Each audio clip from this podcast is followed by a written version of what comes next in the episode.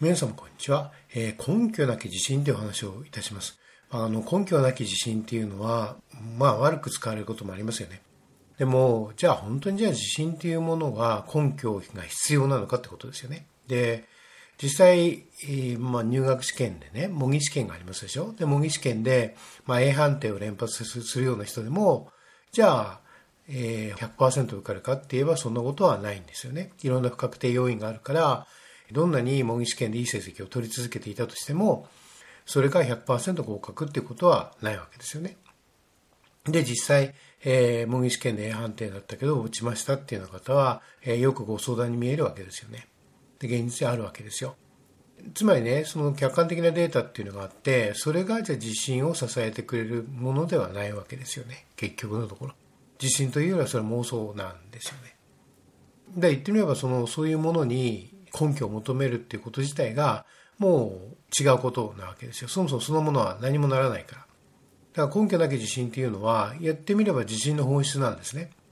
で、自信の本質なんです。で、もっと言えば自信の本質であるし、何か人が物事を始めたいときに、あるいは何か成し遂げたいと思ったときには、結局のところあるのは何かといえば根拠なき自信なんですよ。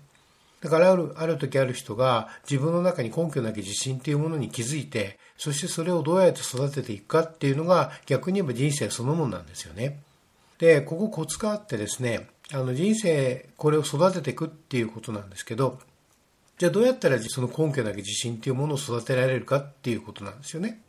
で、根拠なき自信を育てるためには、えー、まずは規則正しい、規則正しいってことですね。まあ、受験を例にとればすごくわかりやすいことだと思うんですけど、えー、例えば9時から11時までは数学やりますと、13時から16時までは英語やりますというふうにして、えー、これも絶対に守るわけですよ。絶対に守るっていうのはつまり9時1分から始めたり、8時55分から始めたりしないわけです。8時55分30秒から始めたりもしないんですね。必ず9時ジャストから始めるわけですね。今、あの、時計が性能がいいですから、えー、ほぼそれを使えばですね、まあ、の、間違いなくその時間に始めることができるんですね。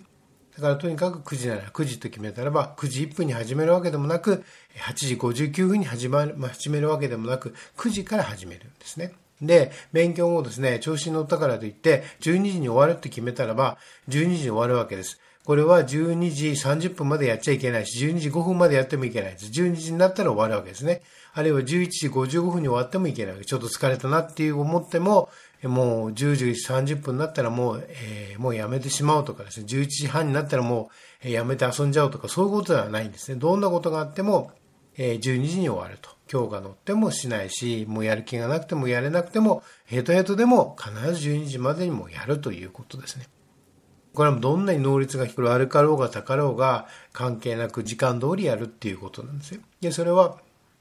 実は、えー、勉強ってどんな内容をやるかっていうのはもちろん重要ですが、しかしこの時間を決めるっていうことにすれば、それはもう二次的なものでしかないんですよ。そうすると、不思議なことに自分の中にこの根拠なき自信っていうのがどんどんどんどん育っていくんですね。根拠がないのは事実なんですよ。だから根拠がないままなんだけど、それがさらにこう育っていくっていう感覚ですね。これがすごく大事で、その方向に向いていくんですね。だから自分の中の根拠だけ自信っていうのを育てるにはどっちの方がいいのかなっていうその方向を常に育っていく方向に向いていくっていうことですね。それが大事になってくるんですよ。でね、じゃあこの根拠なき自信ってどこから来るのかっていうことなんですけど、これをね、説明するよりは、ご自身で体験された方がよくて、こういうことを自分を育てていくとね、あの根拠なき自信っていうのはまず自分の中に発見して、まずそれを育てていくと決意しなきゃいけませんよね。で、そして育てていって、そしてそうするとですね、その出所っていうのが何であったかっていうのが分かるようになります。で、分かるようになったら、そこから、本当はそれが分かったら、そこから本当はその人の人生が始まると言っていいくらい重要な問題なんですよね。ですから、あの、根拠だけ自信などと言って、揶揄するわけではなく、最初から誰だって結果はないんですね。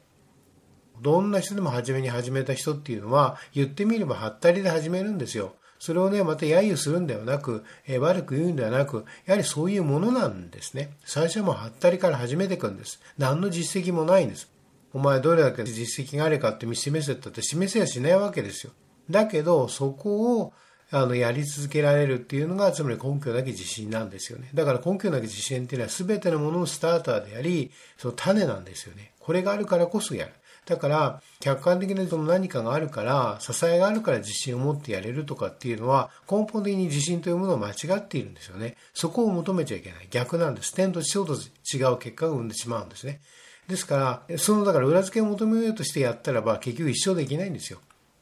一生できないんです。スタートできないんですよ。だけど、要は、その根拠なき自信に、その依拠すると、実は始めることができる。だって当たり前だからね。何も、最初は何も示せないのが当たり前だからですよ。最初の中で何が示すってことは無理なわけなんだから、客観的な何か自分の実績なり実力なりを何かの形で示すっていうのは不可能なわけだから、その不可能なことをやろうとしちゃいけないんですね。最初はないんです。ないのを受け入れるってことも、実は、この根拠なき自信ということの表裏一体となる考え方なんですね。